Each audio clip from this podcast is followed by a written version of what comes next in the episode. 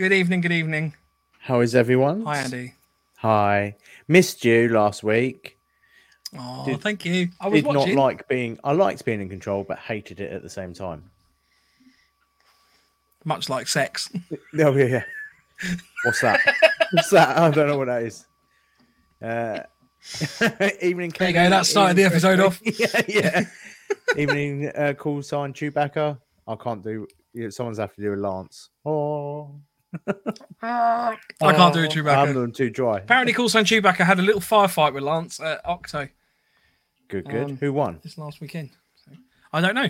Oh, I think I think Lance did because I think call sign from from recollection of the very short message that I read, I think um call sign Chewbacca's LMG died or jammed or something. So Ah, no, that's no good. no. Uh, Hi, Fresh Meat. Adventures of Adventures of Zulu, Harry Badger, Les.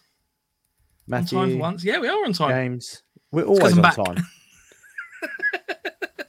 Other than last week. Last week was Yeah, I was going to say complete clusterfuck. last week was a learning curve. Let's, let's, let's was a massive learning curve, Yeah, and I, I don't think people realise how much stuff Mike actually does behind the scenes.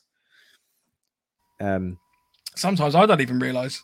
no, he's like a little So little beaver fox, beaver fox. yeah, I mean, I will, I will, I will say that obviously the podcast hasn't gone out from last week on the actual podcasty bit, um, so that will be going out tonight uh, along with this one. Um, Uh, so there'll be effectively if you're if you're listening to this without having listened to last week's, you've got a Yeah. bonus episode to listen to. Um, I thought it that- did it all automatically. No, it doesn't. It does for YouTube and Facebook and Twitch. Um, but yeah, so no, it's good to be back. I, I must admit, it was the first one that I properly missed. Um, so there's been a couple where my internet has sort of died halfway through and it's sort of like dropping in and out, but I've sort of effectively been there. Um, in the background. whereas this one was like the first one I properly went, no, you know, I- I'm on holiday. I can't do it from a canal boat. I was literally at one point standing on the canal towpath with my phone up in the air because I couldn't get signal. like just, oh, this is ridiculous. Um, but yeah, it was good. It's good. Uh, he win the last one. I won the first one. I got to uh, uh, execute him. Oh, cool, son Chewbacca got to execute. Lance. It's amazing. Yes, amazing. Um, so Lance may or may not be joining tonight. Um, he has a birthday in the household, and a massive shout out to uh, uh, is it the, the punished panda? No, no, I was trying to remember because uh, we had Oh, a chat a while call ago sign. about her call sign. Um, so her call sign is the punished panda. So absolute massive shout out to her. Um, I think it's her twelfth birthday. So Uh, he did say, didn't he? Um, he did say, but I'm terrible at forgetting stuff. Uh, it, it was through twelfth his- birthday, yes, Yes. yeah. So happy birthday so to happy you. birthday. uh, we won't sing because No. singing on this podcast notoriously is just poor. So Yeah. that would be. Uh, um, that'd be one. Yeah, um, we're going to be doing a general Q and A tonight. So if you have any questions, please throw them into the chat. Um, I know that there was a Q and A last week, but I we had a bit of a chat uh, between the three of us, and I think the where the conversation was so heavily resolved around um, the SEO event. Yeah, the think it was an SEO Poseidon. event. Yeah, Yeah, Yes. Poseidon. um, Operation Poseidon. that we we figured we'd do a bit more of a Q&A this week as well because I know there were some questions from last week as well. So if you got some questions, throw them in the chat. Just whack a little cue. Stephen's already done an excellent job of that. So uh, Lovely. Thank that. you very And much. In the meantime, should we roll into the news? Ooh. I take my gun and I go pew pew pew pew. News. News. News. Um, so you had some public service announcements that you wanted to make, Andy. yes. Um, if you can, um, the uh, UK set, UK Airsoft Ladies have still got their charity event uh, going up on uh, Warzone. Um, is it Warzone? Or was it HQ? Yes, I believe so. No, it was I Warzone. thought it was Warzone. Um, yeah, if you can go along, I'm going to try and go along if I can. Uh, I know that I'm away um, before and after uh, the event with work, so I'm not sure how. But if I can, I'm going to try and get up there. Um, I know for some of you down south, it's a bit of a trek, but it's definitely a uh, good, good charity and a good cause. And uh, obviously, we all know the uh, UCal girls have uh, worked probably quite hard to get it all sorted. So, yeah, let's uh, try and raise some money for them as well. Not for them, but for cancer research. Mhm. Um, Next in the news. uh, yeah, we need like a bomb bomb. I'll work on that for next week. I'll make a note. Bomb bomb. bomb bomb. Um, and then the other one was um, we're going to be at Shift Your Rifts as a threesome um, at Rift Airsoft and Abingdon. Um, have a check of that out. I'm trying to push for us to have a little stall, so we'll have a little seating area for us to uh, sit down and chat with uh, all of you guys. Not sure on the dates on that either, but Google that. Google will be your 27th, friend. 28th of May. There we go. See, this is why we have Mike. So for um, if if you are interested in going, I believe it's fifty pounds for the Saturday and Mhm. eighty pounds for both days. Both days, Um, Saturday and it Sunday. is free to camp. It is free to attend. You are effectively only paying if you want to pay for the actual airsoft. Mhm. From from my understanding, uh, And families are I mean, I'm, I've never been to this thing. You've been to it a couple times. Yeah, so- well, I'm I'm a marshal there, so I should know. yeah, exactly. Yeah. But we've got he- there's possibly helicopters. Um, the Yeah. paratroopers aren't there this year because they're doing stuff with other countries that are currently in conflict ins. Um, what else we got? We got vehicles. Um, I'm going to be in charge of one of the vehicles. Beep beep, going around. I really Um, wanted us to potentially because you can you can from my understanding buy a ticket on the helicopter. And I was debating if we could somehow record some audio, which is like um, you know, like the classic uh, US like news networks where they go to like their eye in the sky and we'll be like, Oh, yeah. we're now going to live eye in the sky. And it's just yeah, it's there's lots of um, I can't really see a lot. Airsofters Yeah. running around, they're all wearing camouflage. Oh, there'll be a Try lot of people that aren't wearing camouflage that weekend. I tell you, um, Yeah. it is. So, from what I understand, it's going to be what they call total war. So it's basically like a long battle sim with uh, objectives and stuff throughout the day. Um, Mhm. But you can nip in and out of the event and things like that. Um, lots of stalls. So from my Um, understanding, it's very similar to the National Airsoft Festival Yes, but it's more in terms of its kind of setup. hmm But it's more set up for if you wanted to, say, for example, Lance wants to get rid of six million uh, of his pouches and only keep a million. Um, he can set up a stall um, for free, and you can sell stuff there as well. So it's more catered around more of a airsoft car boot sort of idea. Mhm. Um, I think Viper are going to be there. Um, Better toilets. Yes, lots better toilets. Um, we have porcelain toilets. Um, yeah. Uh, where was I? That threw me. Talking about toilets again. uh, like a Um, car boot sale type thing. yeah, yeah, like a car boot sale. Um, so yeah, if you guys are after anything or want to shift your rifts, which is hence the name, um, like if you've got things that you don't particularly fancy throwing up on Facebook or um, on Facebook sales groups and things like that, that would be a good place to go. You probably earn a few pennies. Um, there's also going to be a night game, from what I understand. So if you wanted to run around with your white light and annoy people that have gone there with their thousand pounds worth of noids, perfect. Nice. Yep. I know I'm looking forward to it because I'm I'm I, I need a bit of time away from the uh, not from the guys, like with the guys. Yeah. Um, which which would be good. Uh, obviously a bit of airsoft, a bit of shooting some people, bit of Beer. uh, chill chill barbecue and some ciders and Yep. stuff like that. Would be good. beer tent is being run by the uh, RAF there uh, and the oh, army. nice. Um, so I think, from what I understand, the proceeds of the beer tent will be going direct to them uh, for the base. Um, Buy a new plane. buy a new plane. buy, buy a fence. Buy some barbed wire. um, there'll be lots of Gurkhas and stuff wandering around, I'm sure, because they're probably going to come over once they get wind of it and things. So, yeah, it should be a really good. It should be a really good one. I think. I'm excited. I'm going to have a new rifle. Yeah, are you? What rifle? yeah so i've been i have uh well i i've i was gifted it actually it's a pdw uh, m4 Ooh. pdw uh, with a folding stock it's front wired um So I am looking at. Uh, I don't want to give too much away, but I've got a bit of an intricate way of designing a new front wired system um, for a single stick Titan battery. Um, which I will be chatting to Harry Badger about because my manufacturing skills are very poor. I have the ideas, but not the capability of making them happen. Harry, Um, we need you. Yeah. uh, so that's that's um, what we're playing with. I'm not sure of the brand of it, but it it was gifted to me as sort of like um, I, I'd always wanted one, and I mentioned it to someone, and they just had one flying floating around. Um, so he said, "Oh, there you go, have it." So big shout out to uh, Mr. Kettles for that one.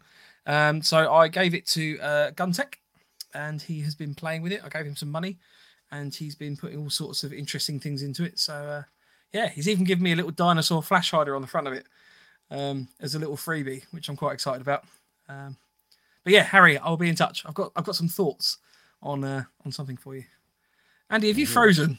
Oh no, you haven't. no, Okay. no, no. Someone's asked a question. I'm just trying to bring up the detail of. Uh, it's six thirty on the Friday. Oh, on the Saturday. I don't know about the On the Saturday. sat- Saturday morning, uh, it's, we normally open probably about eight eight o'clock. I would have said. It's what time we normally open anyway. Richard McRae says get a Perun and a clicker into it. I don't know what that is. Well, I know a, pe- I, I thought the parent's a little torch, isn't it? I don't know Hmm. what we were in, what we. what was that in A- relation a to? Perun. A Perun. What's a Perun? I'm googling it. It's the highest god of the pantheon and the god of sky, thunder, lightning, storms. I don't think it's that. Uh, Rich, let me know. Tell me. Tell me more. Um, yeah. yeah. So that should be cool. I'm quite looking forward to that. Um, there was another bit of news. You had a public service announcement, the thing I was referring to earlier about drinking water Oh, from certain sources. Ah, so recently, I don't know if this is through my weird fascination with the US Army and things like this, and my algorithms, which I've uh, are probably totally whack. But recently, I've been getting a lot of um, TikTok and YouTube videos um, pushed my way about a.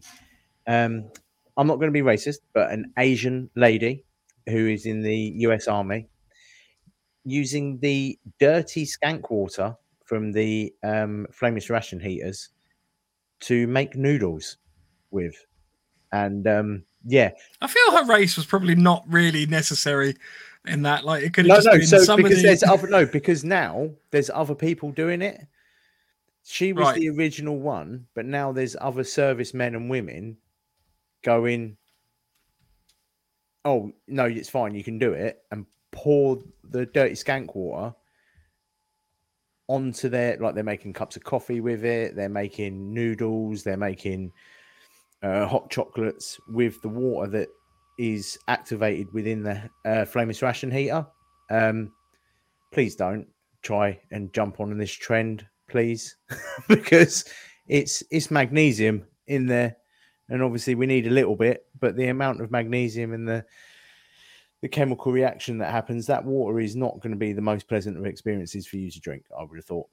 Um, See, the question I had when you when you mentioned this in the chat, I thought my first thought was was basically you don't put much water in there to start with, do you? Like, No. we're only talking like the chemical heater pack literally says on it, you filter this line, and it's only what a centimeter up from the yeah, bottom. only if a few. So you are not making much unless they're collecting it from like several sources, or they've put more water in than, than is Well, needed. the original one filled it up. She filled it up to about like she filled it up about that much, and like sealed the bag, like properly sealed it. So that she made a bomb. steam- basically, yeah. um, and then as it started to like unravel, she opened it up and kind of like poured the red hot skank water yeah. onto onto her noodles. And uh, yeah, just I mean- it, it literally says on the packet, "Do not consume this water." Like, there's quite a lot of warnings on it. Yeah, I mean there is there is an element of Darwinism, I guess there, um, but oh, I don't Yeah, know. It's just- just it's just bonkers. I don't I don't understand sometimes. Hey ho. yeah, just don't, don't do it.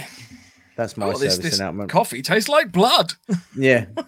oh, it tastes like my internals. Talking of which, uh, this is just share oversharing. I managed to stab myself with a, uh, a cob corn. Um, you know the little things you stick in the end of a cob. Um, with one of those earlier, and that was quite a lot of blood because they're quite blunt. Um, how did you manage I I don't know. Somehow, absolutely, just wounded myself. Um, Kenny says, "What was the water source? Please elaborate." what was the water? I presume the water source was a tap, but the flameless ration. Uh, Well, if heaters- she's American, it'd be Um, canteen. canteen. Um, I don't actually have any left. You know the flame flameless ration heaters where you put the water inside the sealable bag. I have got one, but it's all the way downstairs. Oh look, one of these. One of them. So this is a British one. Um, but to give you an idea for those that can see on the video, that is the line that you fill it up to in the water. Yeah. So you're not talking a lot of water from one of those. Um, but yeah, you fill it up with water, has a chemical reaction, starts heating up. But it's magnesium, salt, and something else in the packets. Can't remember what it is. But yeah, combined, they cause a chemical reaction, which is probably something that you shouldn't drink the aftermath of, or definitely shouldn't drink the aftermath of. I feel like that could be a new lead poisoning incident. Mm. Like, um, Yeah. Hope that. Good PSA. Yes. Uh, I don't. I'd, I'd, Oh yeah. that- That's to I like highlight that. the importance. Don't do it. Um, yeah. Bob, Bob Uh, says. Bob says, "Don't drink dirty skank water." Other things coming up are Defiance Operation Irene. Uh, in September. There's a lot of a lot of interest in that. Uh, so it's a 24-hour scripted event uh, based on the Black Hawk Down situation in 1993. Uh, Operation Gothic Serpent, for anyone that wants to know. It's uh, based in HQ Airsoft, uh, which is the one we just went to Yep. with Red Tide 3, um, which is up way up north in Driffield, I think it was. Yeah. Um, it's a long old drive. So uh, if you're interested in that, go and check out the Defiant website. I don't know if we're going to be able to make it. I think we've got I'm. another event on at that on that weekend. Oh, have we? We do that you're going to. Apparently, we do. yes. Um, What so that, that is a shame. um, it's that that special one that I was telling you about. Oh right. I'm definitely not going to share with you over the internet because that would somewhat defeat the object. Oh, the sex party. That's the one. Yes, yes, that, that Lovely. one right there. Uh, Fresh Meat says, "What time can I get into Shifter Riff on the Saturday morning?" We'll deal with that as a second one because it's the second time it was posted. on the on the Saturday. Uh, Yeah, turn up at eight o'clock. there you go. It's going on all day, Um, so you're not going to be late. Um, but yeah, come for the day. Come for the weekend. Come for the Sunday. Just don't make my life Rich and Tom Hibbard have come to my aid in terms of not knowing what the Perun um, is. It's a hybrid MOSFET that has a new clicky trigger to go with it, so you get a kind of a more realistic trigger pull. Apparently, Ooh. Um, I am having a Gate Titan MOSFET put in, or a Titan Gate MOSFET. I don't know a lot about the Gate internals of Titan. Are you having the one that you uh, can connect to your phone? specifically. I'm not sure, to be brutally honest it. with you. The way the way I uh, the way I commissioned this was here's a rifle, here's some cash. Please make it good. Pew pew. Yes, You want the Uh, one with I, the, I will um, be getting a list. I'll be getting a list of everything that goes into it. So I, I, I, I know I sort of I, I play dumb in terms of saying I, I don't know a lot about the internals. I do know sort of the basic basic operations of airsoft rifles and the like, but I won't in any way profess to be a tech. Um, I don't know all the ins and outs of the difference between all the different MOSFETs um, that are out there. So yeah, you need to go and have a chat with AATV because they know a lot more about the technical details of those sorts of Yeah. things. Um, so yeah, they've got a new um, they've got a new video coming out as well on British Carry Systems, I believe. Oh. Uh, coming out on Friday, maybe. So, but yeah. Um, there was a couple of questions. Stephen Whitehead said, "Did you quote any master and commander on your canal boat?" I did. I quoted the um, the one about the weevils. Um, so there's two weevils crawling across a plate, and um, one of them says, "Ah, you know, which weevil do you pick?" And the end joke is you always pick the lesser of the two weevils. Um, it, It's just yeah, it's I'm surprised you didn't good go. quote, no. but I quoted it. I'm surprised you didn't go full on hornblower. To be honest. Oh, there was plenty of that. um, there was there was plenty of that. I uh, I had the full admiral hat. Um, I took my my my Napoleonic naval jacket that I I, I had made for my wedding, uh, my midshipman's jacket. So I had that on as well, and we went full pirate for a day, which was quite good fun. Um, yeah. Um. Stephen says Lance with his webbing vid looks suspiciously like Anvil. Well, yeah. I think they look quite different in terms of people. I mean, I guess they both did webbing vids. So uh, yeah. Yeah, Um, that is something that we're gonna start looking at doing a few more of. It when it's gonna Mm. now it's getting summer and we can get out a bit more and start doing some. We'll do some informational vids. I think. Yep. How to put on how to put on pants the right way. Bit in of the science. dark. Yeah, a bit of science. Looking forward to it. Looking forward to this summer. Tom says maybe he likes big boys with beards. Oh, no, oh, Mike. I know. Do they Um, allow I actually let I actually let my facial hair grow for a week, and it was so horrific. I shaved it straight off as soon as I got back, because it was look- it just looked like a pubescent teenager. It was so like sparse and just terrible.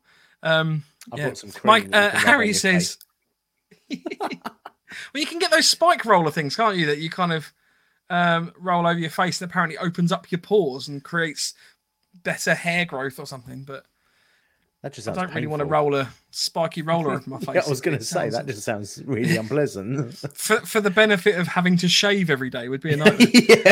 um, Harry says, Mike and Andy, can you post this end of May event to your website events page, please? Um, it's not on there at the moment, but I will make a note and I will personally send it to you, Harry, anyway. And I will try and get it added to the website uh, this evening if I can. yes. Tom said, My beard only filled out when I was around 35, super patchy before. Well, hopefully the next year, Tom, this will be a big bushy, big bushy beard. um, right. Uh, Les, you want to talk about? Did you go to Octo? I didn't. No, it was only Mike. Uh, it was only Lance. Lance. Okay. Yeah, I had a shed. Well, we'll save we'll save a debrief for that then um, when Lance kind of gets back. Uh, Yeah, which may be later this evening, or it might be next week. Yeah, if he po- if he manages to get on, we can have a little bit of a after Hmm. a, a late evening debrief. Yes, a debrief over cream tea and scones. Oh yes, lovely. what what? J- Les says JTS smashed it this weekend. Well done, Wayne and the rest of the team. It was all NoFo listeners in the team. Oh, nice. Oh, lovely. An, an informal no NoFo audience team. Yeah. Nice. Well done. Um, Stephen says, uh, in regards to Shift Your Rifts, dragging a mate of mine along who's never played Airsoft, so that should be fun. Cool. yep, lovely. It's always good to take them to a massive event where they're going to get shot to shit. Definitely. they'll, they'll, they'll learn if they enjoy it quite quickly. Um, cool sign. Chewbacca said M240 and good. Uh, with a question. So I'm not quite sure if that's a question or if you're letting me know about the uh, LMG you have. M2, uh, I think that was him saying, yeah, he's got an M240 and it's good. Ah. I don't know what Okay. the oh, but question. Yes, the M240 is good from what I've read. Yes. There we go. I hope that helps. Nice. Um, so that's all the questions we've got at the moment. So I'm going to pull one off of the website. Um, Ah, one we'll of our the end of the many news. questions. We don't really have an end of the news thing. Uh, I know you played the same banner last week, but I'm going to go with the classic. Yeah. classic, Oh yeah. which I really don't like. It's really we should get Um, Lance to do that. I feel like Lance would have. Well, this is actually a thing. So I have had two audio files sent to me uh, on Facebook Messenger. Uh, it turns out you can't download files easily from Facebook Messenger. So if you have an audio file that you'd like to be included in our soundboard, then please, Please email it send it to to, me via WhatsApp. or if you want to, I think you can possibly do it on Instagram, or you can email it to us on our email, which is It- nofochat at hotmail.com. I bet Um, you taking it off of Instagram would be a lot harder than taking it off Messenger. Quite possibly because that's also owned by Facebook. Yeah. So if you have an idea, we've we've currently got some interesting ones being added. Um, the best one at the end of the year will win a prize of some sort, um, we don't know what. and it just makes it just It makes just it be a more hug. entertaining. It could just be a hug. Or it could Um, be a missile launcher. Yeah. Ah, call sign Chewbacca says M240. Uh, are they good? Fucking dyslexia. Sorry, bud. I appreciate dyslexia all is hard. Um, are M240s good? I don't know, to be fair. Have you come Um, across the M240? Yeah, the one that we have on the back of Ethel's pretty good. Um, which is the one of the uh, the fixed vehicles that we have. I think that's an M240. Yeah, it is. Um, personally, I, I prefer the M249, um, just purely because you can buy more upgrade parts for it. Um, and that's that. Everyone, as most most of our listeners know, that's my little baby. Um, but yeah, personally for me, yeah, it's a, it's a good one. There's that new one that's come out as well, isn't it? That holds like five thousand rounds or something stupid. The one with the box mag and you fill up the actual body of the um, uh, gun as well with BBs. That's meant to be quite good, um, but I haven't seen one yet. I want to get my hands on one before I Hmm. spend that sort of money. But that's nearly like that's nearly like a grand worth of gear now, isn't it?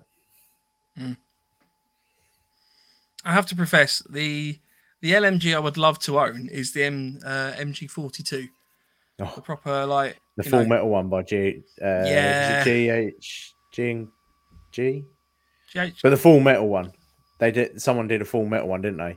Yeah, that's the one I'm Um, on. Yeah, uh, that was because yeah. they had a I had one of those at NAF one year, um, out on display, and you just sort of- you get behind the back of that. It was like, ooh, that's nice. And I don't want any German comments, please, in the chat. Just gonna head that off at the No, pass. no. I, I have Um, to admit that one. That is. Uh, they are. They're expensive as well, aren't they?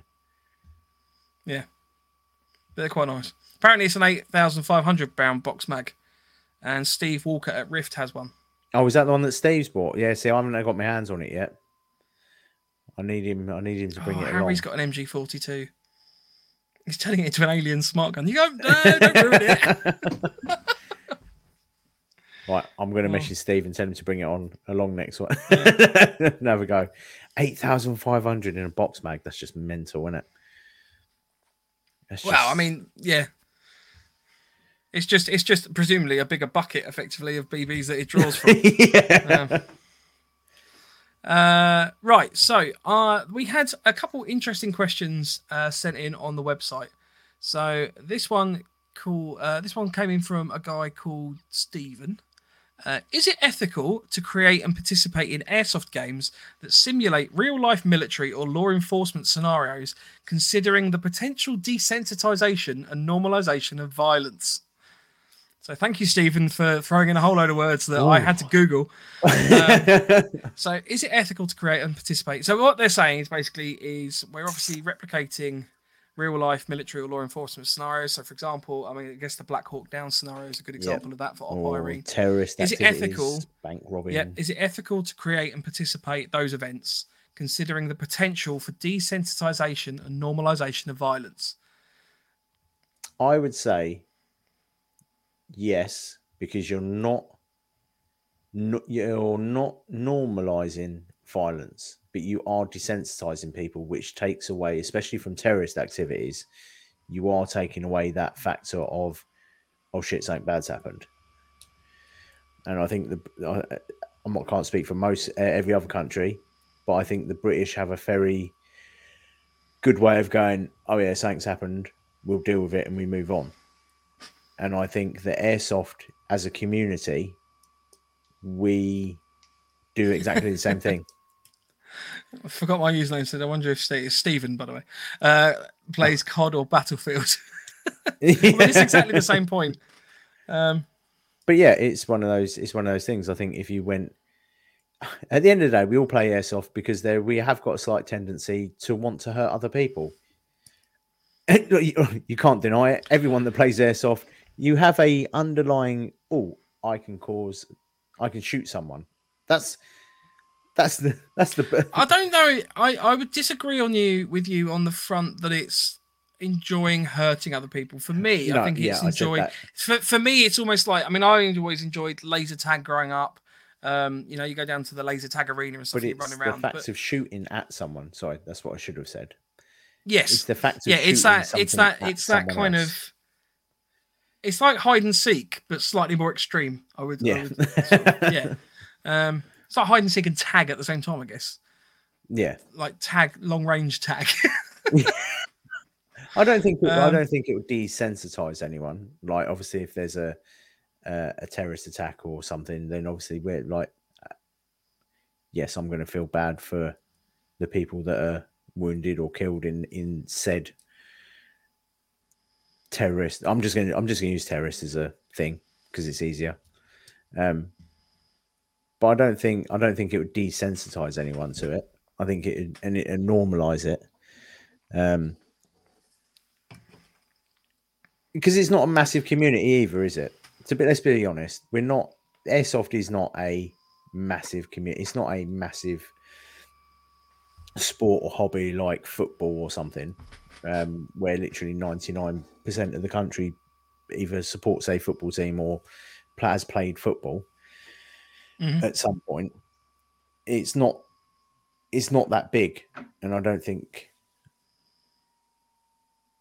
I'm No. always surprised whenever you mention airsoft or, or, or sort of anything to do with airsoft to people, and they're like, "Oh yeah, I've got a friend who does that." Um, because it, it is quite few and far between. Like a lot of people just don't know what it is. Yeah, Um, I, I would argue that it probably doesn't desensitize you to violence. Now, there is an ethical question in terms of sometimes are what people are doing at some of these events right? In terms, I mean, we've had this chat before with regards to, uh, for, for example, you take uh, sort of an Afghanistan-based event. Mhm. Um, so I think sometimes take the sometimes people take the stereotype too far, and Yeah. the level of role play is less about role play and more of just taking the piss sometimes. But then that's how some people deal with certain Mhm. situations, isn't it? Like I, I, I'm one of these people, and I admit it that sometimes I will laugh at very inappropriate situations. But that's not me being insensitive. That's me going, "Oh, I don't really know how to deal with this." I'm and I'm laughing at myself, not at the situation. So some people do do that as a a way of play acting or or Mm. not understanding the situation. But I do it quite a lot. Yep. If I yeah, it, I think there's a difference between laughing at a, a, situation like that, though. Than, uh, I mean, we, we've had events where, and I'm not going to go into the specifics, but people take the stereotype of the characters that they're playing and really kind of ramp up that Mhm. stereotyping to the max and start uh, their role play in such a way that it's almost coming from a point of offense from the start, unnecessarily sometimes. yeah, Um, okay, yeah, especially when it's to do with religion or things like that like it doesn't Mm-hmm. necessarily just just because you're playing a character doesn't necessarily mean that you need to um run around the battlefield shouting certain things um, Yeah. but yeah I think I think more. I think people would get more annoyed with your. Oh, I'm, I'm going to say it would be more upset with someone shouting their political or racial views at an airsoft game more than them being worried if they're being desensitized. I think Mm. uh, the airsoft community is very. There, there's you're always going to get them in every community, but I think uh, as an overall, I think we as a community stand up for each other quite well.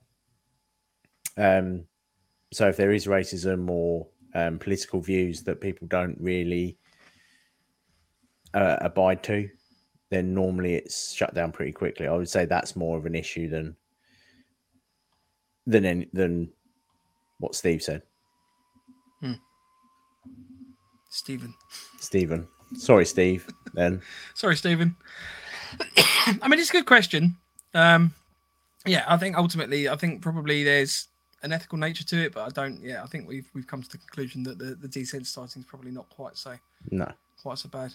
Uh, Rich McRae says, "I wanted to shoot Mike when he was being bloody, the bloody irritating prisoner at RT3, even giving him a bacon sandwich." I'm sorry, Rich. I was an absolute nightmare, but it was good fun. Someone did shoot Uh, him. That was Someone did shoot me at one point. Yeah. Forgot my username said. I suppose that shooting other airsofters who have signed up to get shot is slightly more ethical than buying a bunch of Nerf guns and going around shooting children. Yeah. yeah. Um, oh, it's hard one, isn't it? I mean, Yeah, I- you, I- you I could argue see- from the face of it, you could argue we're all nutters because we are we are basically dressing up like pretend soldiers running around in the woods and shooting each other. But I I, I guess in my But we head, are the way. I always kind of summarize it is war games in the in Mm-hmm. the newspaper. If you see a thing about war games, is not quite so bad as um what the potential headlines could be for other things that you see happen at these events. And it's it's Yeah. I guess in my mind the the ones that are kind of um events that kind of center around sort of certain cultures. You know, I, I always dread to think what the the potential headlines for those events would be. Um and I think that's ultimately what it boils down to is the fact that you you can go to an event and you can you can play a certain culture or you can play a certain role in a fairly fairly respectful way. hmm Um, so, for example, I would imagine that the World War II themed games don't feature, and I would hope that they don't feature loads of people dressed. I've got to be really careful here because I'm terrible at coming up with metaphors. In a certain Um, striped outfit. Yes, yes, exactly. Yeah. Or, or for example, going around pretending to be um, specific guards that have done horrific, horrific war Mhm. crimes and things like that. Like, I, they are not there playing that role. Um, they are there to play the role of the Axis powers as opposed to the Allied powers. Or, Yeah. you know, um, yeah. I think I think that's the kind of line to draw on it. Um, I mean, hey, if if you want to go and have that sort of event, that's fine, but probably it's going to be a very small number of people in- you've got going yeah. to it. It probably won't be Um, an airsoft event as such. No. Well, on that light note, Yeah. go on to the next question? uh, Richard McRae says GBB or AEG discuss. Oh. Right. Okay, well, so for, for me, for me, I would pick personally an AEG for um, outdoors, all round, all weather conditions. But, but I do like gas blowbacks. I have a lot of gas blowbacks in my collection that I don't actually use very regularly. Um, there is nothing better than the feel of a gas blowback when it's when it's Mhm. running. Uh, they're really good for indoor stuff because obviously there's a little bit more temperature control. Um, and my gas blowback MP9 is just really nice, and I really like it. yeah. Um, yeah, So I've had I've had quite a few gas blowbacks now. Like my MP7, that was great fun. Uh obviously my AK that everyone saw from from last week's uh that Lance put up. And there is a satisfaction to firing a gas blowback. Um I'm very much a I like the recoil side of things. Um, so although I don't have a recoil M249, the spring in there is quite a heavy spring, so it does give you a bit of a, a kick on its on its return. Um, my Mark 18's a TM recoil. Um, I like that feel of just having that little bit of a little bit of a kick to things, and gas blowbacks definitely give you that sort of satisfaction. So for me, I would say if I had the choice, if someone said you could have a gas blowback or an AG, I would probably choose the gas blowback. Depending on the but there are there are massive mag issues though, like in the winter. no, not know. Like it, there are. I mean, you have to go down the route of potentially having to heat your mags and stuff like that with certain systems. Like they, they get cold and they they struggle, and then you get underperformance in terms of the gas. But then we just just buy a couple of hand warmers, just pop them down there, pop them down in your to have all your mags in your pants. Yeah, run around in between your crotch and under your armpits. yeah. No, I mean, I, I, would have say- I have to admit, I have always liked. Yeah, I have always liked HPA setups from the perspective of the in, in my mind, if you've got like an LMG or something like that, or, or you're running sort of a support weapon in, in such a way where the, I don't think the tank is quite so it's quite so important at that point. Um, I can understand if you're running more sort of lighter platforms like assault rifles or things like that. Then obviously having a tank where you're you're having to swap from left to right shooting position, for example, and you've got the line, and it, it can become tangled. It's a bit more of a faff. Uh, again, with sniper rifles, to an extent, sniper rifles, the line probably isn't quite so difficult to deal with. I mean, a lot of, a lot of HPA snipers are out there, Mm. um, and I know it's a dirty word, but I mean, if in all honesty, if if you could get a big enough tank that you could like properly run an LMG on it, I think that would be amazing, because that that you know the the recoil that you get out of that, and you can sustain fire with that as well. yeah. Um, and you'll get the sounds as with it as well. But then again, like so it's only really uh, Daytona systems on the HPA where you actually get a proper recoil. Um, a lot of other, re- I think there might be another one recently that's done like sort of a bit of a uh, a recoil to it. But I think mostly the um, it's only really Daytona that do that. Um, a lot of them are made for silence, like real silent running. Um, and, and I appreciate a HPA. I, I appreciate a good HPA build. Um, I just can't cope with that line. I end up looking like Pinocchio and all tied up with. I can't do anything, but I, I do I do appreciate a good HPA build, and uh, yeah, they are they are nice bits of kit. Hmm. But yeah, I just can't deal. And for that, I think with a gas blowback, once you've got everything down and you've you've tinkered with them a little bit, and you can get the efficiency, you're getting exactly the same. Yep. Uh, as what HPA is, you just obviously have a, a limited um a li- limited capacity with your mags. But it's still temperature controlled to a certain extent. Yeah, you just change your gas though, don't you? So when it Yeah, drops down, what I you mean. just go up to You, black. you still have to you? play So- around with, whereas with compressed air, at least you're, you're going to get more consistency across a, a range of yeah, situations, aren't you? Um, so there's a follow up question from Harry. He says, uh, "Gas blowback versus EBB." In my mind, EBB is always something extra to go wrong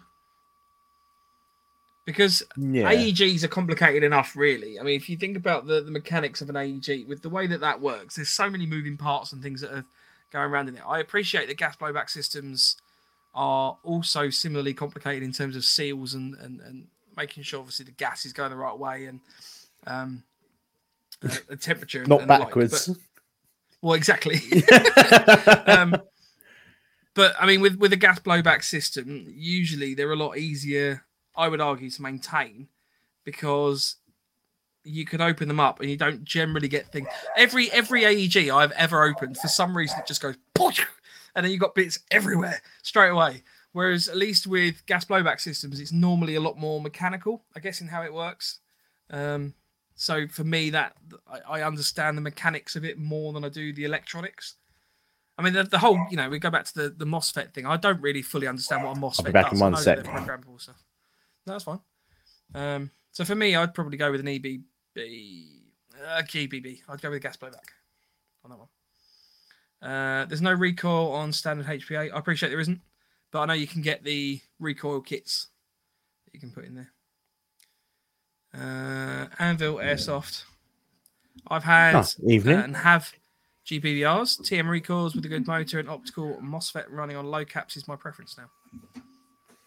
So what's an optical MOSFET then? Oh, I have to look this up as well. I'm learning so much about MOSFETs tonight. Optical MOSFET. MOSFETs.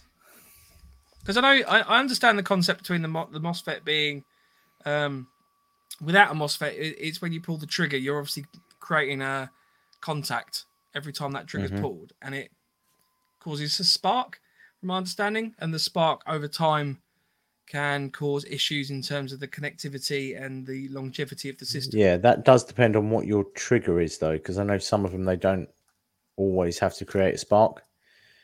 Hmm. Um, I know my M249 one does uh, at the moment because where I hadn't used it. And then the MOSFET becomes like an electronic trigger, doesn't it? So you're effectively Yeah, it comes pushing like a a, button. switch. Yeah. Yeah. Um, but I know you can get, I mean, programmable MOSFETs and the like. Obviously, you can get it so you pull the trigger and it, uh, for all intents and purposes, plays you a tune. Um, so you can get them that do all sorts of weird and wonderful things. You can change the, the, the rate of fire. You can change the um, number of Yeah. rotations that the the cogs or the um, gears do. Cogs. Um, the cogs from the steam well, they are gun. basically cogs, aren't they? Hang on a minute, lads. I just got to put the uh, furnace on so I can fire my gun. I'm not. I'm not a particularly good tech, but I, I know a little bit.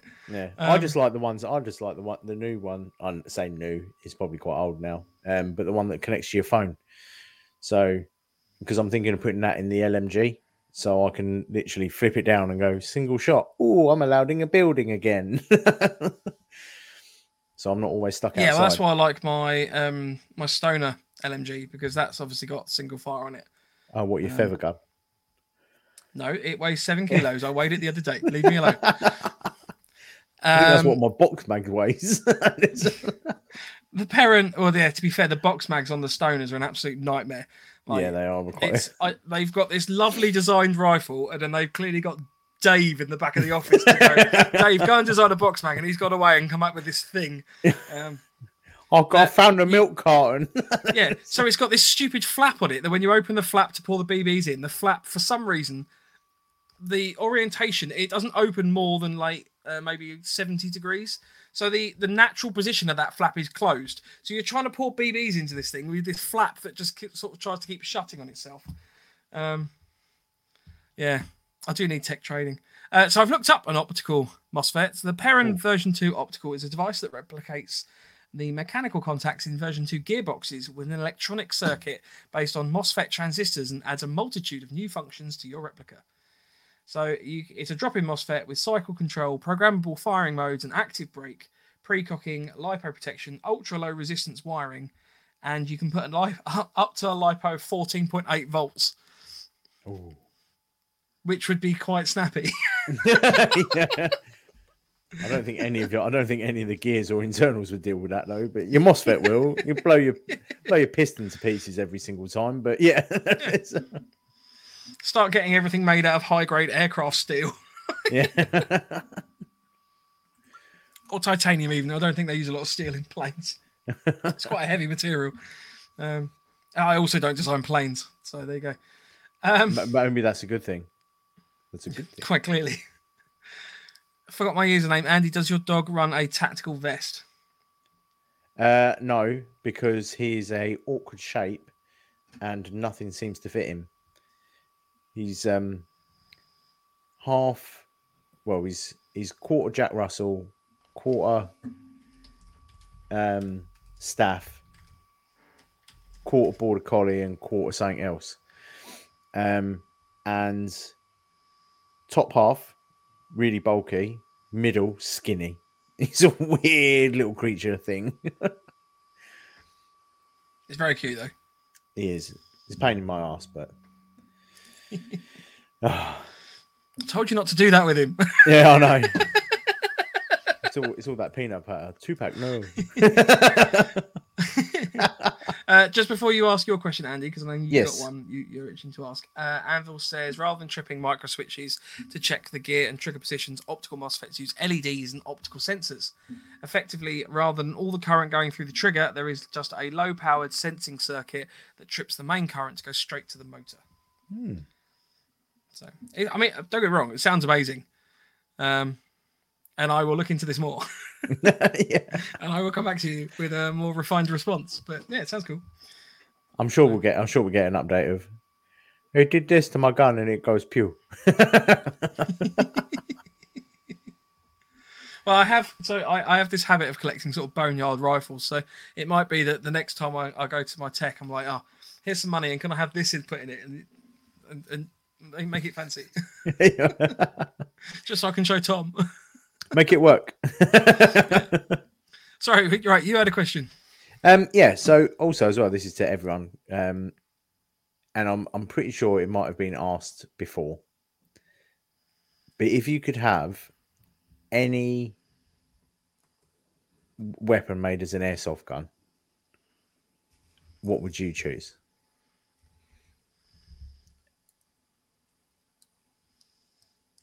I know my answer. I would go with a Lewis gun. The proper Yeah, jacketed Lewis gun.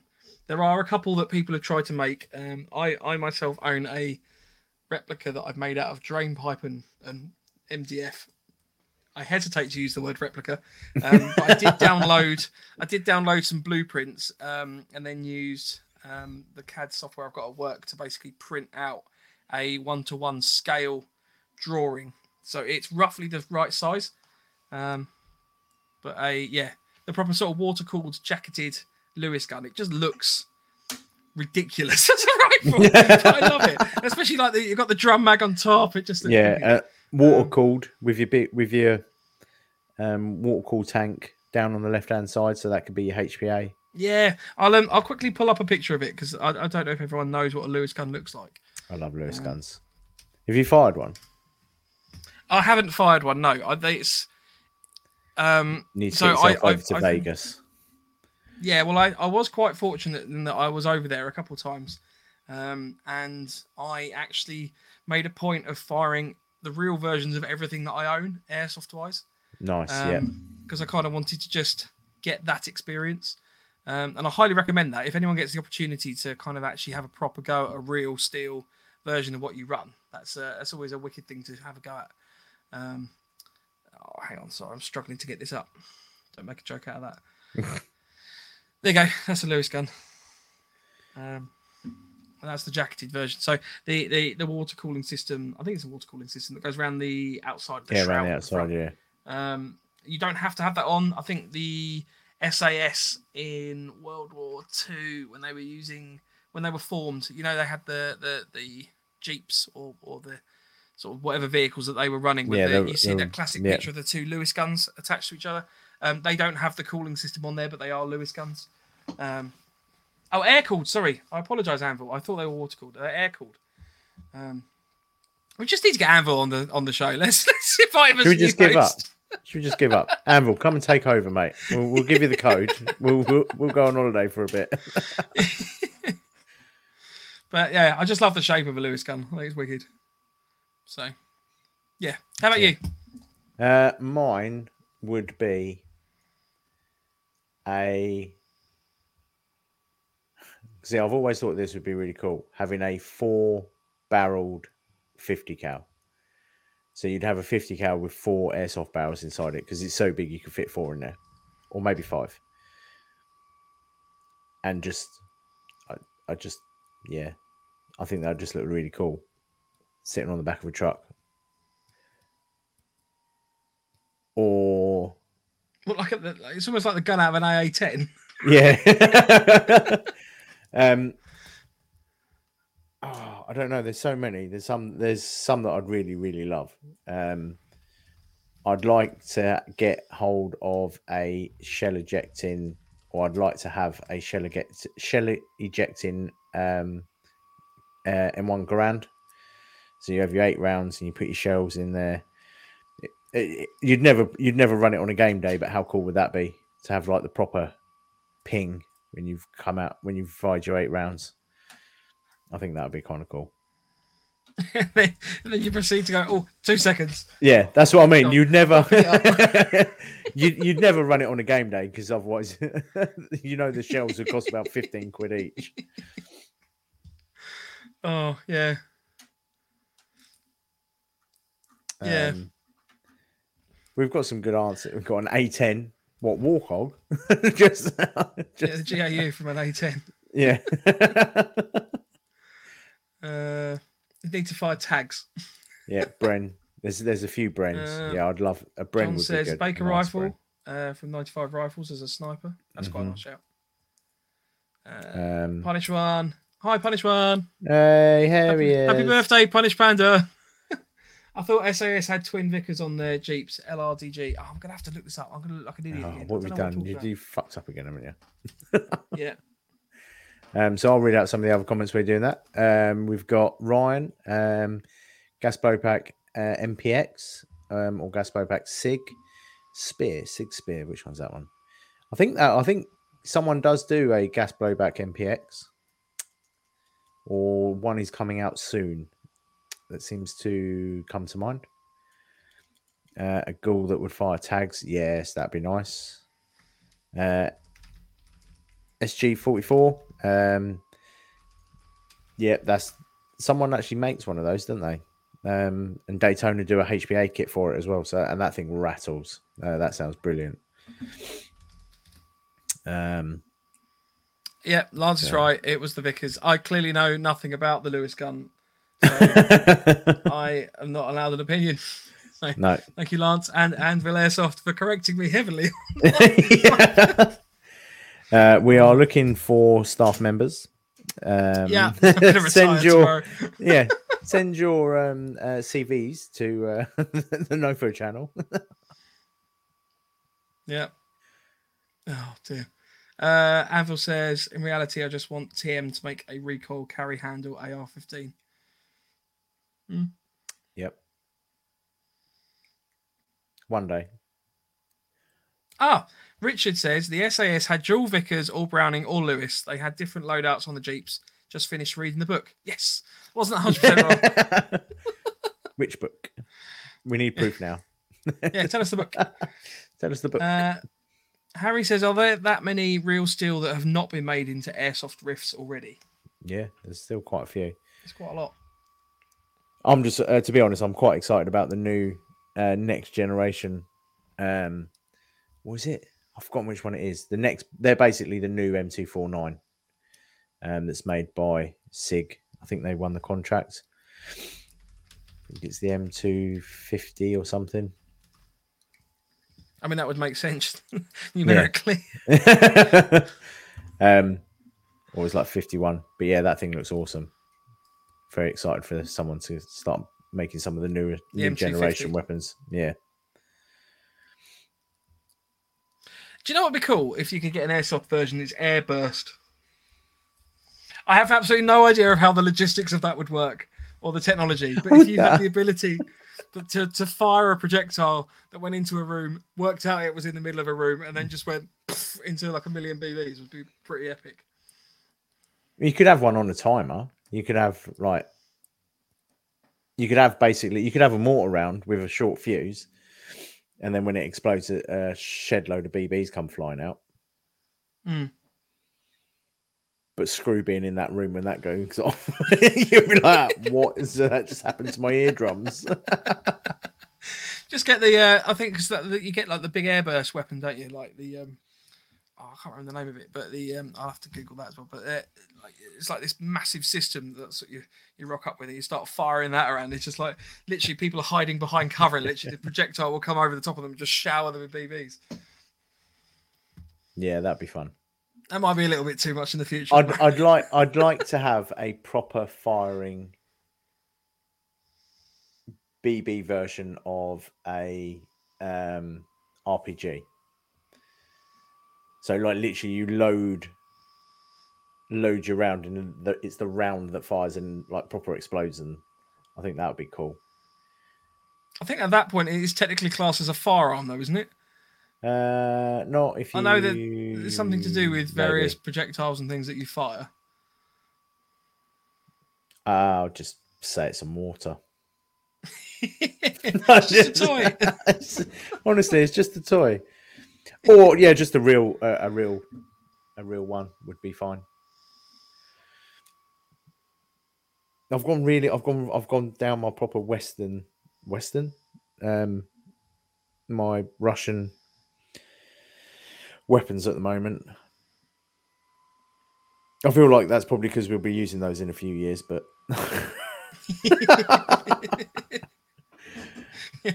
Fight the next war with spoons. yeah. Oh dear. Um, Lance is setting up a rival podcast. Um, welcome to the Punished Anvil podcast, or as Anvil calls it, the Big Big Beardy Boys podcast. yeah. Oh, does that mean I Well, have to you, what, if you called it the Beardy, if it was the Beardy Boys podcast, it would be BB, wouldn't it? or BBB? Beep, beep, beep, beep, Lance, beep. please don't leave. Um, James Wilkins said, "I'd rather see all guns have stop on empty as a standard feature." yes. Yep. That's one thing that I quite like about TMs and um, uh, gas blowbacks, because all gas blowbacks do that. They have a lock back, don't they? Um, my TM has it. I've got to when that's out. I've got to push the little thingy button on the side, which sometimes in a firefight, I, I still after what eight years of having that gun, I still forget to do. I put my mag in. I'm like, why is it not working? Oh, there's there's genuinely nothing worse than when you're running around with an AEG and you're like, yeah, yeah, and like it's it might be a rifle that you haven't used in a while or something like that. You're not quite used to the sounds, and then you're like, you're, you're shot. They're not taking their hits. They're not taking their hits. And like you run out of ammo. Like yeah. um, oh, that's just badmin though. So uh, Ryan says a GMG would be amazing. hmm Uh, it's chambered in 338, so it will blow some away. um, forgot my username. First, you start with a firework, a bag of BBs, and a bunch of cling film. yeah. That's my that's the airburst. um, Bruce Wayne tier R and D money there. I mean that that'd be pretty amazing. Punish ones said the bouncing Betty anti-personnel mine. Uh, Harry's mentioned the same thing. I I personally Yeah. think that there is a big market for um airsoft Landmines. mines of a certain sort. Now, obviously, there are so many conflicts where mines and landmines are used, and I, I think that there's if you if we're going to go down the route of realism and stuff like that, having an actual minefield rather than just like a taped off area that's kind of used as a, you know, don't go in this area because it's a minefield or something like that. You know, I, I think having um, this is this is massively deviating away from kind of the uh, you know primary and secondary weapons. These these are effectively in the realms of pyrotechnics and non non gun kills, I guess. Um, but having landmines and something like that, I think would would make a massively more dynamic game We used to use them. that We used to use them on the reenactments, and it was basically a landmine, landmine, um, and you put a CO two canister in on the side, um, and tightened it in so it was locked in. And when you put your foot down on it, it reduced it, let go of the CO two canister, and there was a load of holes around the outside. So literally, all it did was just blow the dirt up in the air. Hmm. Um, so it looked like it went bang, but there was no physical bang. Um, and that worked really well. Like literally, it it'd kick it up to waist height, and you'd know that you'd stepped on a landmine at that point. Mm. Um, and that was made by one of the lads that I used to do reenactments with. He literally just he made about fifteen of them, and just took all you had to do was just take the top layer of grass off, put it down, get it all primed up, and then that was it. Eventually, after some time, he ended up losing them all. oh, okay. I mean, that, to be fair, that is one of the major issues, and you know, it, it's a massive problem with with uh, post-war life at, at the moment. I mean, there's whole charity set up to the fact that you know people lay massive minefields in in times of conflict, and then forget where they all are, or they get washed away. I mean, you look at uh, Kajaki, the film. Um, I think I pronounced that right. the one where they, uh, it's the British military unit that goes down into the valley um, and they sort of cross a wadi, and then one of them gets blown up by a landmine because I, I think the mines are sort of washed into the valley over time. They're sort of old, old Russian mines. Um, I'm sure the chat is going to massively correct me and tell me I'm wrong. Um, pretty certain that's the name of the film. Um, but I, just I stop just think that there's. Just say Yeah. I watched this film once. yeah, but I like to try and give some context. Um, I, I just I just think that there's a lot of scope for trip mines and stuff like that that maybe haven't been explored. I know there was the MASG grenade that was meant to be when when it was sort of initially brought up. It was meant to be this sort of all singing, all dancing thing. You could use it for. Uh, like a, a- a digital trip mine, it had like a tilt sensor on it. It was it was meant to be this like massively versatile unit that you could put in doorways and things like that. It would sense you coming through it and then detonate. You know, I think there's a lot of scope for products like that. Um, if you could make them disposable, even better. If you had like a little pi- paper pyro system that had maybe a little tripwire on it. The problem with actual physical tripwires is obviously after the thing detonates, you've still got the tripwire flying around. Um, blimey, Mm-hmm. Anvil Airsoft even held and used a MASG. It worked twice. Oh, I'm well jealous of that. They they were, I mean, they now look like a syringe. Um, they've been massively, and I don't think anyone's actually got one yet. So, um, I mean, good, you know, go go for it if if it comes out. But um, I think little devices like that would be quite. Oh, cool. is this the thing that's coming out for the Yes. last five years or something? Uh, I think it's near a seven or eight. Is it getting on Yeah. now? Yeah, It's getting on quite a bit. I think I put the original pledge in when I was at uni, which was a good oh, eight years ago. Um, but I mean, yeah, the, the point is, it doesn't even need to be. Um, you look at Beasley, Beasley mines, for example; they are um, like relying on effectively a nine mil or a twelve gauge shotgun um, blank uh, to create that explosion. But if you could have some sort of um, I don't know. Maybe, maybe if it was more mass produced, you could have like a, a lower grade pyrotechnic that's specifically designed for that. Um, that you could kind of use and, and, and create these because there's too many situations in CQB where people are just running around. Whereas if you've got trip Yeah, lines yeah. and things you've actually got to deal with, it's going to slow people down and it will make CQB a more harrowing environment. Um, Well, that's what we did Yeah. at Poseidon. Me and Lance, well, Lance mainly. Like, he got some, he got some trip mines set up, and it, it did. It slowed him down. It gives, it gave us points of ambush as well, because instead of you waiting for them to come through and just lighting them up at a certain point, you're making them stop at the point that you want, um, which is really handy.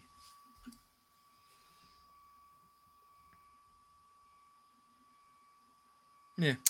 Yeah. I was just well, no, I was just trying to think if you could. I mean, you could you could tie them into if you've got like a digital laser sensor or something like that. You could tie that in with almost an electronic um, ignition sequence for pyro or, or smoke grenades or all sorts of weird, wonderful kit. But because they're not commercially made, obviously people aren't able to. You know, if Harry rocked up with his box of magic tricks to an airsoft site, the airsoft owner will quite rightly probably having a little bit of a panic attack in terms of, you know, I, I don't know quite what it is you've got in there. I don't know how yeah. it's necessarily going to be used. Knowing Harry, um, it would be a whereas if you've PIR got- with six thousand bangs in it, and it just. I've lost a leg. But you know, I mean, if you had these things commercially available, Mark Fives are obviously commercially available because they're tried and tested. Um, so if there were more products out there, it's like the um, the 40 mic. You know, there was obviously a lot of initial Mhm. resistance to 40 mics, and to be fair, you don't really see too many of those around. Um, Because a lot of sites banned them because of idiots misusing them. That was the Exactly. trouble with that. exactly. But then you look at the uh, mortar systems, like the, the two stage mortar Mhm. pyrotechnic. You know, I I don't remember seeing those when I started airsoft.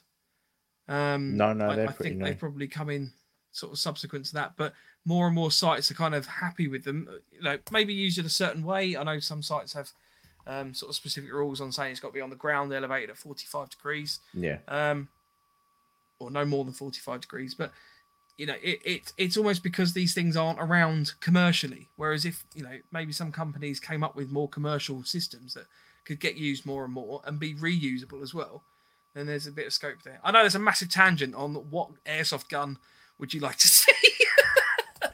Well, yeah, it was a bit, wasn't it? It, it digressed. Sorry. what, what, ma- yeah, well, it still answered the question. Just. Yeah, it was Kajaki as well. It was. I was right on that one. Yeah, one dead and seven injured. Um, it's a really, really good film. Highly recommend watching the film. It is quite a harrowing film to watch. Um, yeah, I think it's on Netflix possibly at the moment. Oh. maybe. Yeah. Uh, right, what's the time? One oh nine. Uh, if anyone has any further questions, please feel free to throw them in the chat.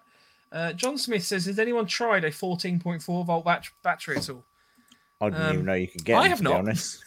I, I, I just, I generally thought the, the biggest one that you could get was the uh, 11.1 lipo from Titan with like 6,000 mile or whatever it was on it. The big double nunchuck one. I thought Well, that I was mean, the car biggest. car batteries are I'm just looking them up. They're between sort of 12 and 4, or 14 apparently. They reckon um, car battery voltage can range anywhere between 12.6 to 14.4. So it's effectively plugging your airsoft rifle into a car battery. That'd be awesome on an LMG though, wouldn't it? I mean, a crew served weapon would be pretty wicked. Like, especially if you could tie it in with like the, the battery beneath the mag or something like that. Yeah. It's a massive system you've got to run up with. That'd be pretty cool. I'll tell you what, we, be- we should get in touch with more more uh, more shops who are making weird and wonderful things. And they can utilize our ideas and draw from our minds. yeah. Um, uh, Stephen Whitehead says, "How does it work with insurance? Do underwriters all have different requirements for different sites regarding pyro?" So, after speaking a few to a few organisers, and obviously not running my own events, but working for Rift Airsoft, um, and speaking to them, from what I understand, there's only actually a very finite amount of insurance brokers for what they class as um, outside contact sports. Um, and I think there's only a couple, and I do think each each insurance company has their own little quirks and things like that. Um, I know of a couple of, I know I don't know the name of the company, but I know one company doesn't allow um, anything that's made by Airsoft Innovations. Are they the Airsoft Innovations? They're the ones that made the tag uh, for the um, Master Mike and the uh, the grenades, the the disposable pyro ones that look that throw the BBs. Um, just purely, I know that there, okay, there's a couple of sites that don't allow them due to insurance. Um, some sites say that you think, mortars. here's, here's a curveball. Do you think there is a potential that some sites are using that as a bit of a cover to enforce their own opinion? So, for example, it might be a case of maybe just the owners like, oh, I I really don't like 40 mics. So rather than have to have that battle of, oh, you know, I, I personally don't like them or something like that, it's a lot easier to just go, insurance won't allow it. Yeah, they could be used as a scapegoat. Yeah, like I'm not. Yeah, that's something that is a. I don't know. I'm just, I'm, hypo, I'm hy- hy- hypothesizing. hypothesizing. Yes. Oh, excuse me. Oh, as well. Sorry, it's been a long. I don't. I couldn't get to the um, mute mic. um, no, yeah, For those it- listening on the podcast, Andy yawns. yeah, that was um, that was unexpected. Um, yeah, I think yeah, it is a possibility. Uh, I suppose we all do it at some point, don't we? We all kind of turn around and go, "Yeah, well, yeah, my insurance won't allow me to do that." Can you come and pick me up? No, my insurance won't let me drive after nine o'clock. I've got a box fitted. Yeah, I've got a box, black box. Um, yeah, There's risk assessments. I mean, Rich, Rich is just pointing out that most insurers don't care. It's more to do with the site's risk assessments. I mean, for example, certain small sites probably won't be allowing um, uh, mortar pyro, for example, because Mhm. it is designed to go up in the air, and at that point, you have no control over it. If it's particularly windy day and you've got a small site, and you're never next to, you know, Doreen and a little Chihuahua in their little residential garden, and they keep getting these, you know, mortar rounds going up in the air, blowing across and landing in their garden. That's obviously going to be an issue Yeah. for the airsoft site. Um, yeah, I, I think I think quite possibly a lot of it probably comes down to the individual site and what they're happy to accept. yeah, I suppose it, it's always going to be that as well. Like, um, yeah, if they turn around and say, "No, I don't, I don't want you to use full auto on this site," then you can't really, you can't really say, "All right, no, I don't agree with that." Yeah. Hmm.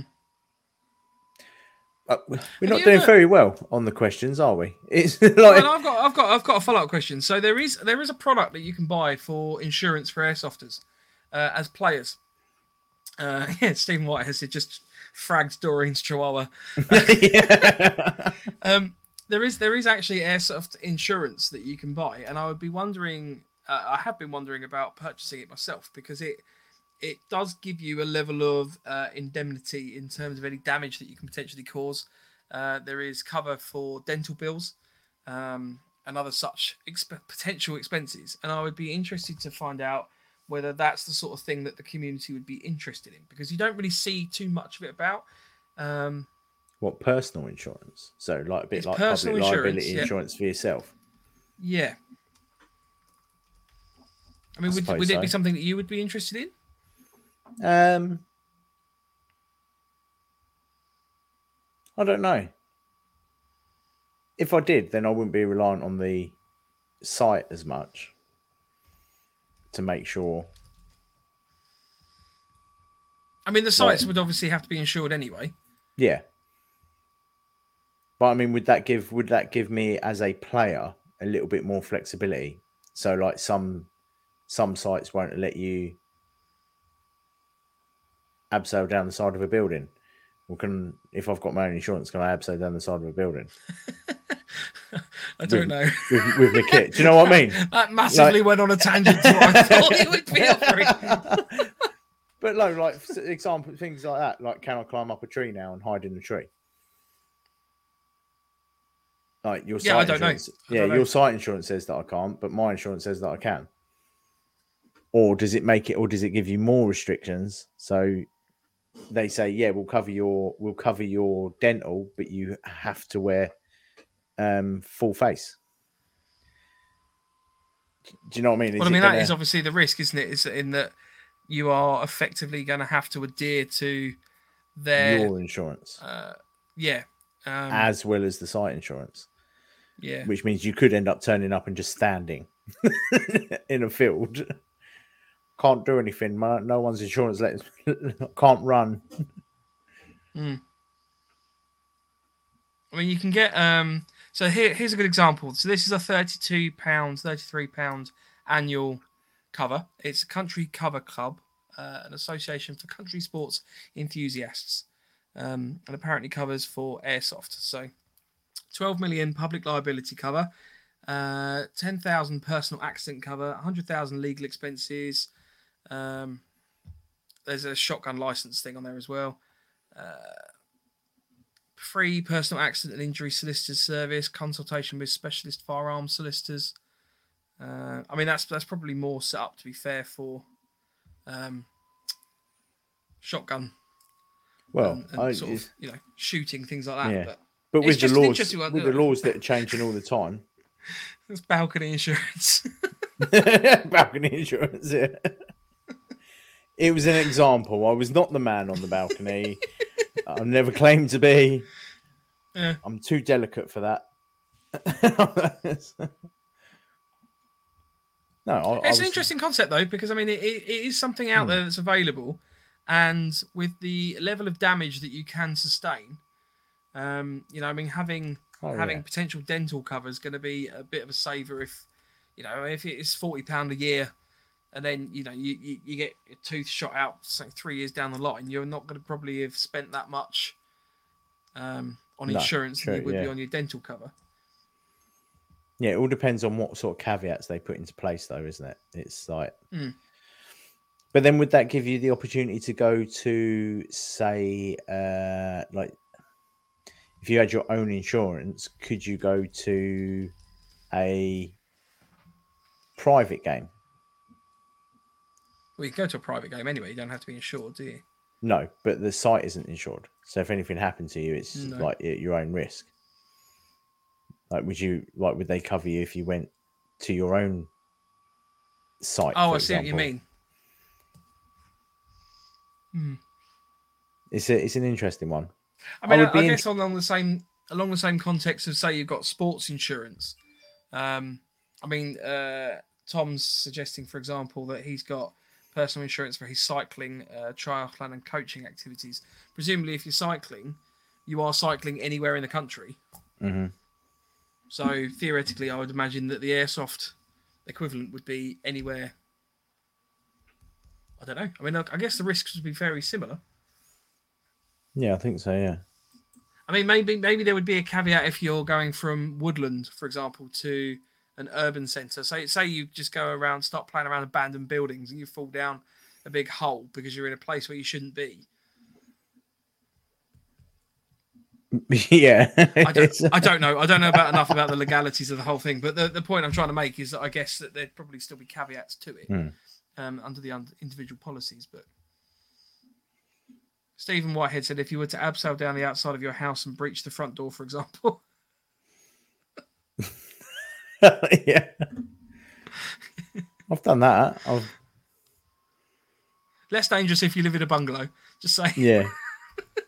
More dangerous if you live like in a block of flats. Like- Uh, Anvil said, Andy, I could have been in the SAS, but I'm too delicate. Oh, I'm, uh, I'm um, if any of our regular meme creators are in the are in the chat, please please make that into a meme. That'd be hilarious. what me me standing on oh With his tambourine. with my tambourine. Hi, Philip. Welcome to the uh, the chaos. oh, Um, yeah, what have I done? Uh, I suppose that's just as bad as the searchlight one, though, isn't it? It's uh, like- no, I think that I think mine was probably worse. To be fair, not that I want to win that game of top trumps, but yeah, yeah. yeah. Right, there's time for one last question. Um, if anyone wants to throw one in, I have got some others lined up if we haven't. In the meantime, if you want to get in touch with the show, you can do so on our email at nofochat at hotmail.com. Our Instagram is at November underscore Foxtrot underscore Nofo, and our website is novemberfoxtrot.co.uk. Um, I've got a couple special shout outs I want to make. Uh, we've had a couple more supporters on our Buy Me a Coffee. So, want to massively thank James King, who we met at Red Tide 3. Uh, he was one Oh. of the gentlemen that came and relieved us from our prison cell. Yes. So thank you very much. And Digger, who has also become a member. I think we did mention Digger before, um, but just while, while we're giving thank yous, there Yeah. you go. You get a coveted really appreciate that. POB. Pat on the Yes. back. Thank you I'm not much. creating a sound for that because that would be misconstrued. um, Andy's militant wing of the Salvation Army. Oh, I'm gonna have to get a Salvation Army outfit now, won't I? Like, It's a better, it's a better joke than the uh, pigeon lady. yeah, it is. I prefer the Salvation Army. At least they do something half decent. Andy would be the one in the fire stuck at the end of the rope. Oh, thanks. I am feeling like this is now just becoming a, an attack on my personal character now and my slim, my slim figure. I, I hadn't read that before reading it out. I apologise. Oh, I feel Uh, feel hurt now. Thanks, Richard. Matthew says it might be good to have in case you feel uh, you fell over, uh, break a leg or something, and have to take time off work. I mean, that's that's the thing. That's that's obviously you know we we've had scenarios. I myself, I haven't had to take time off work, but I, I had that pulmonary edema thing where I fell into a pile of rubble at Longmoor, um, and my leg went weirdly squishy. Um, yeah. So I mean, there are you know there are ways and means that you can injure yourself, potentially quite serious because they they were concerned that that was going to be a blood clot um, that had caused that, which you know obviously increases the risk of death. Um, so yeah, I mean, it's a good thing on that front. So I will I will dig out um for for our next Q and A. I will dig out as the specific policy thing that I'd read prior to get a little bit more information, um, and we can chat about that as a, a later thing. Uh, So I was just reading Richard Richard's. says happy clappy, not flappy. Yeah, so they put one before it was Andy being happy flappy. Oh, happy, happy clappy. Ah. Oh, dear. Right. we- Okay. So how, we how haven't, can we had, mute people for five minutes again? We haven't Thanks, had any more questions in, so I'm going to grab another one from our banker questions. Ooh, Um, a mystery what's question. the worst thing that you? Uh, it's phrased as "What's the worst thing you like about Milsim?" But what, I guess what's the worst thing you don't like about Milsim? Oh, the worst thing would be. I, I, I generally don't like not like anything about Milsims. That's why I prefer doing them. I, I know it sounds really cliche, but I actually generally think like even when you're made to stay up all night on stag and you're not relieved, I enjoy that. I might bitch and moan about it, but when you look back at it, you go, "Yeah, I stayed up all night, and then I carried on the next day and kicked ass," or I collapsed and died. But I th- mm, it would be the smell. I think on the second on the second day of of general people. That wasn't where I thought you were going with No. that at all. No, I think the general smell of people, like where you all you're all together. None of you have particularly washed in the last couple of hours. You've been running around. they sell tiny deodorants, people. I'm just saying. use them. Trust me. and if you're one of these people that turn around to me and say, "Well, the enemy will be able to smell the deodorant," trust me, they can smell you without the deodorant. it's not. You are not blending in. That's all. Uh, so in the chat, we've got snoring. Um, Snoring. thrown at them. Oh, I wonder who that could be aimed at. Tom says lack of sleep for no good reason. Plus, I agree with the lack of personal admin. Um, For me personally, the, the and this is genuinely one of the things I despise about Milsim and airsoft events as a whole is the packing and unpacking. So, I I don't know what it is. I really struggle to pack for an event, and I think it's possibly my anxiety kicking in in terms of making sure I've got everything I need. Um, because I always have this constant fear of not having stuff that I will need at the event, Mm. or you know, I, I don't want to be underprepared. I always like to be nice and covered off for sort of various eventualities, and I I, I really struggle to pack, and I really struggle to unpack. Um, So do you do you not have see with me what I do is I I have my basic kit. So stuff that always stays in in my bag. Um and it always stays in the side pockets. Um so th- that never changes, that never comes out. Mhm. And then I just put whatever sleeping bag in and then what food. So packing is actually quite quite quick and easy. Do you not do the same sort, or do you literally take everything out, double check everything, and then? So, no. So I, I, um, we we had this chat before in terms of the tanker bag I've got. Mm. So I, I designed that on the principle that I didn't have to change any of that. Um, so that effectively stays as a constant. I, I do take that out of the Bergen, but that stays as its own kit, and I can put that back in again. I guess for me, it's things like um, the I've got to take the sleeping bag out. I can't leave that in there because otherwise, you know, it all compresses up Yeah, and it won't be. yeah. So you, you need to take that out, and that that sort of goes into its own bag. Clothes, obviously, you need to take out, wash, etc. You've got different uniform requirements for different events. So you know, if it was always MTP or, or multicam, that'd be fine. But it's not. You know, we, we roll from different events. You've got different riffs that you're taking, um, depending on the role that you're playing or the style of the event.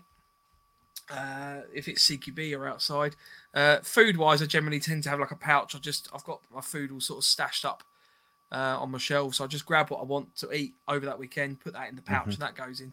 But it's it's even. I mean, you know, we obviously made our um yeah, we've got a packing list. checklist. If I've got it Uh, oh, mine's downstairs on the. Oh, mine's downstairs on the fridge. Uh, unfortunately, I don't have one to hand. I printed a load of them off, but um, we've obviously got the packing lists that are available on our website to download, which have made my life a lot easier because yeah, I can check stuff off. But it's still just that that whole packing and then unpacking at the end of the event. I just really can't stand, and it, it, it it's a real pressure point on the event, genuinely for me, because I, I get really stressed about it. Maybe like four, four, five days in advance. Um, one way I've found to tackle that is to pack two or three weeks in advance.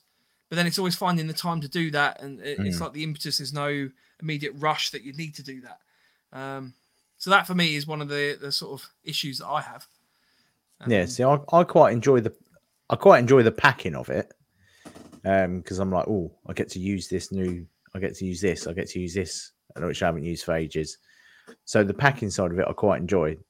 I have to admit, I stick with I, the unpacking. Yeah, that that can suck, can't it? That can really, that can be a real pain in the ass. But yeah, I think, mm, yeah, it's not a bad one.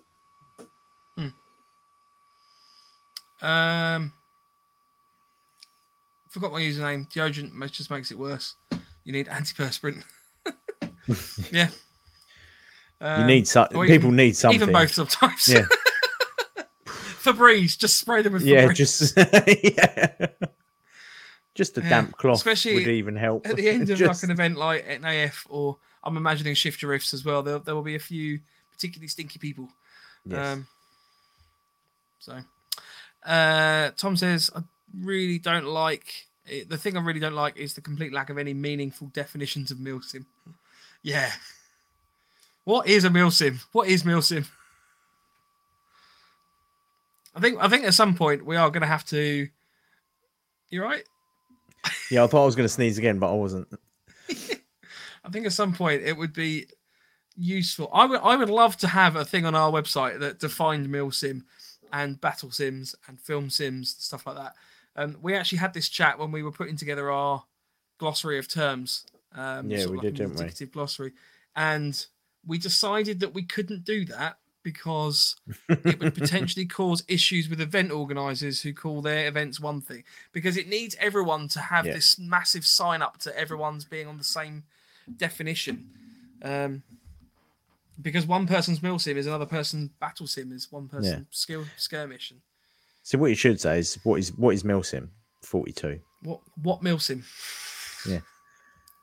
um the heresy group did a really good video on that it was tim um who i believe is actually no longer part of the heresy group maybe i had heard rumors um I don't know. i'm not sure I don't I- deal I don't wanna Airsoft Java. say for sure. No, it's not drama. I just I think I think he'd taken a step back from it. Um, but he did a really good video on Milsim and what Milsim means to him uh, in terms of a title, and you know it's a really good. I highly highly recommend watching that because it's an interesting. oh, was that his bit of a? Wasn't really well, sort of rant. I wouldn't say it was a rant. It rant. wasn't a rant. No, it was more of a highlighting issues within the sport. I think, although Hmm. we can't call it sport anymore, can we? It's a hobby. It was the it was his video titled "Is Milsim Dead?" Airsoft rant. So it was called an airsoft rant. Um, but it's a really interesting one, and I, I highly recommend worth watching. Um, Harry says, "Isn't Milsim simply military simulation?" And yes, In it is by world, definition. Yes. But the problem is, if you call a Milsim event a Milsim event, so for example, AI 500 has been banded previously as a Milsim. So certain people go and they, they put it on their YouTube video. Oh, it's Milsim in an abandoned shopping centre or, or, or whatever, an abandoned detention centre. It is not a Milsim event. yeah. it is not a Milsim event. I'm just saying it is probably more of, yeah. It. I don't, want, I not don't want to start slating them. Yeah. Um, But it's but not a meal. there are different different events are run in different ways by different people, Mhm. and they all have their own different takes. You know, uh, Octo events are heavily um, playbooked, I would say. Uh, Defiant events are having now sort of seen that from the DS side are playbooked with a sort of approximate strategy. Um, so it's not sort of rig- rig- rigorously following that per se, um, but it kind of gives an outline as to how the event will play through. Uh, I've been to some milsims that are literally you turn up, and it almost seems like the organisers are like, right, um, you go there. um, so yeah, not sure. AI 500 is a bloody skirmish. If anyone's been to the AI 500 this last weekend, I'd be highly interested to hear your opinions. Um, Or was it last weekend? it was. There's a, a lot of interesting comments. I, I follow a few of the chat groups, and um, yeah, What, what were people saying about this last one? Because I know It- the I know the one so- before that was a, and uh, from what I understand, a shit show. to put it bluntly. right. So I am basing this opinion purely on what I have read online of other people's experiences. We obviously haven't been to this event. No, this we year. haven't been. Um, so I can't specifically comment, from the general summary of what I've heard is that they are still not listening to some of their feedback, uh, and it was very much on par with a lot of the comments that I've seen on previous events. Uh, and the one that I found particularly interesting was there was one chap who said they are just there to raise money. They are just there to make money and they don't care about the player, which is a sentiment that I've heard at the three AI 500 events that I've been to from a multitude of people. So before anybody starts saying that I've got vendetta against them, I don't. You know, ultimately, I have been to their events. I have been to their events across a number of years. Um, and I, I probably will go again if they have some particularly good venues because I like playing their crazy venues that they seem to get hold of. I, I've only said that I the only event that I will do with them now is if they get either an aircraft carrier or some sort of ship. That would be the only time that they would get me to give them money. Other than that, I wouldn't even bother anymore. They would be my two. I'm not bothered about shopping centres. Russian embassy. If they got hold of the Russian embassy, I wouldn't mind having a little run around in that. Got to think about embassies, but- don't you, Andy? I love embassies. does the Russian does the Russian one have balconies? Um, Stephen Whitehead says a possible episode identifying Milsim. Yeah, we could possibly do yeah, that. yeah, we could do I'll that. Add that to the list. Um, he also said the real battle sim is in your mind. Wow, that's deep. Uh, oh, Anvil, the real Milsim is the friends we make along the way. oh, I feel like I should have that tattooed somewhere. That's quite. A, that's quite. A... Tom, if you if you get five minutes, can you can you record yourself saying that in a sort of sort of semi um, Sexual. David Attenborough style voice? Yeah. That'd be amazing because I'd love to add that to the sound bank, please. If Although, did you us, that'd be did you hear about that? Did you hear about on the news? So if we get invade, if we get alien visitors, the person that is going to make first contact with them is David Attenborough. Officially, worldwide, David Attenborough is now our human liaison officer for aliens. I was like, what a legend! It's going to take him four hours to understand one sentence that he says, but Why is this guy talking so slowly? yeah. Hi there, welcome to Planet Earth. And why is he whispering? Like- Well, I'll be honest with you, Andy. If aliens invade or we suffer any other sort of semi-apocalyptic scenario, I hold out no hope for us because we had COVID, and for some reason we all flocked to steal all the toilet paper. So, you know, the the way that the UK government and, and the world sort of seem to deal with that scenario, you kind of hope that these people know what they're talking about and have these plans in place and contingencies. And it's like it all just fell apart. I mean, we used that Excel spreadsheet that they had it ranking down the wrong way. So it was going across instead of down. And we ended up filling that up in the first sort of 15 minutes or something ridiculous. So I hold out no hope for us. I think at that point, I used to watch apocalyptic films thinking, you know, oh, it'd never really be this bad. No, yeah, and then we've gone. Actually, There's no more the- yeah. The, the the the films are making it seem a lot better than what it is. yeah. Yeah. The Walking Dead should have just started off with like toilet paper shortages. yeah. Oh, right. That's probably the end of the show for this week. Uh, next week, Lovely. do we want to be doing the PMC loadouts? I think we're doing the PMC loadouts. I'm not sure We're who's. doing PMC loadouts. Should we should we So- lumber Lance a it? Uh, let's just refer to it as PMC loadouts, and it'll be between you and Lance to go first this time because I went first last time. Um, I'm so we're going to be doing the second in our series of uh, our interpretations of PMC loadouts. So it's a kind of certain PMC loadouts will be very different from others. Uh, this is kind of our generic approach to allow you to go to an event if you if you just need a, a basic PMC sort of style. Um, if you are looking at specific sort of loadouts, I highly recommend. And this sounds like I'm blowing smoke up Anvil Airsoft TV again, um, but they they do a brilliant set of videos on different loadouts and the like, um, and sort of bits of kit that you can buy for very sort of specific periods and, and looks. So I highly recommend having a chat with them or having a look at their kit. Um, but we're going to be doing sort of definitely. our interpretation for myself, uh, Andy, and Lance uh, over the next few weeks as part of our sort of extended mini series on our loadouts. We've done PMC, um, PMC. We've Task done Force. Task Force uh, prior, so you can check that out on YouTube and Facebook. Uh, we're also going to be doing OpFor for various roles and, and specialist stuff in the future as well. So, yeah, hopefully that's of interest. If it is, join us next week at eight o'clock. Yeah. Uh, in the meantime, if You you, want to get in to touch with the show, you can do so. Uh, is it my turn? Yeah.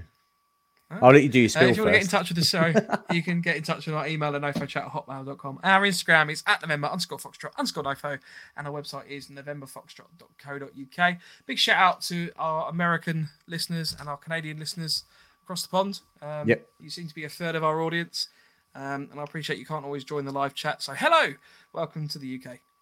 Or howdy, Um, depending where they are. Or howdy. howdy. Hi there.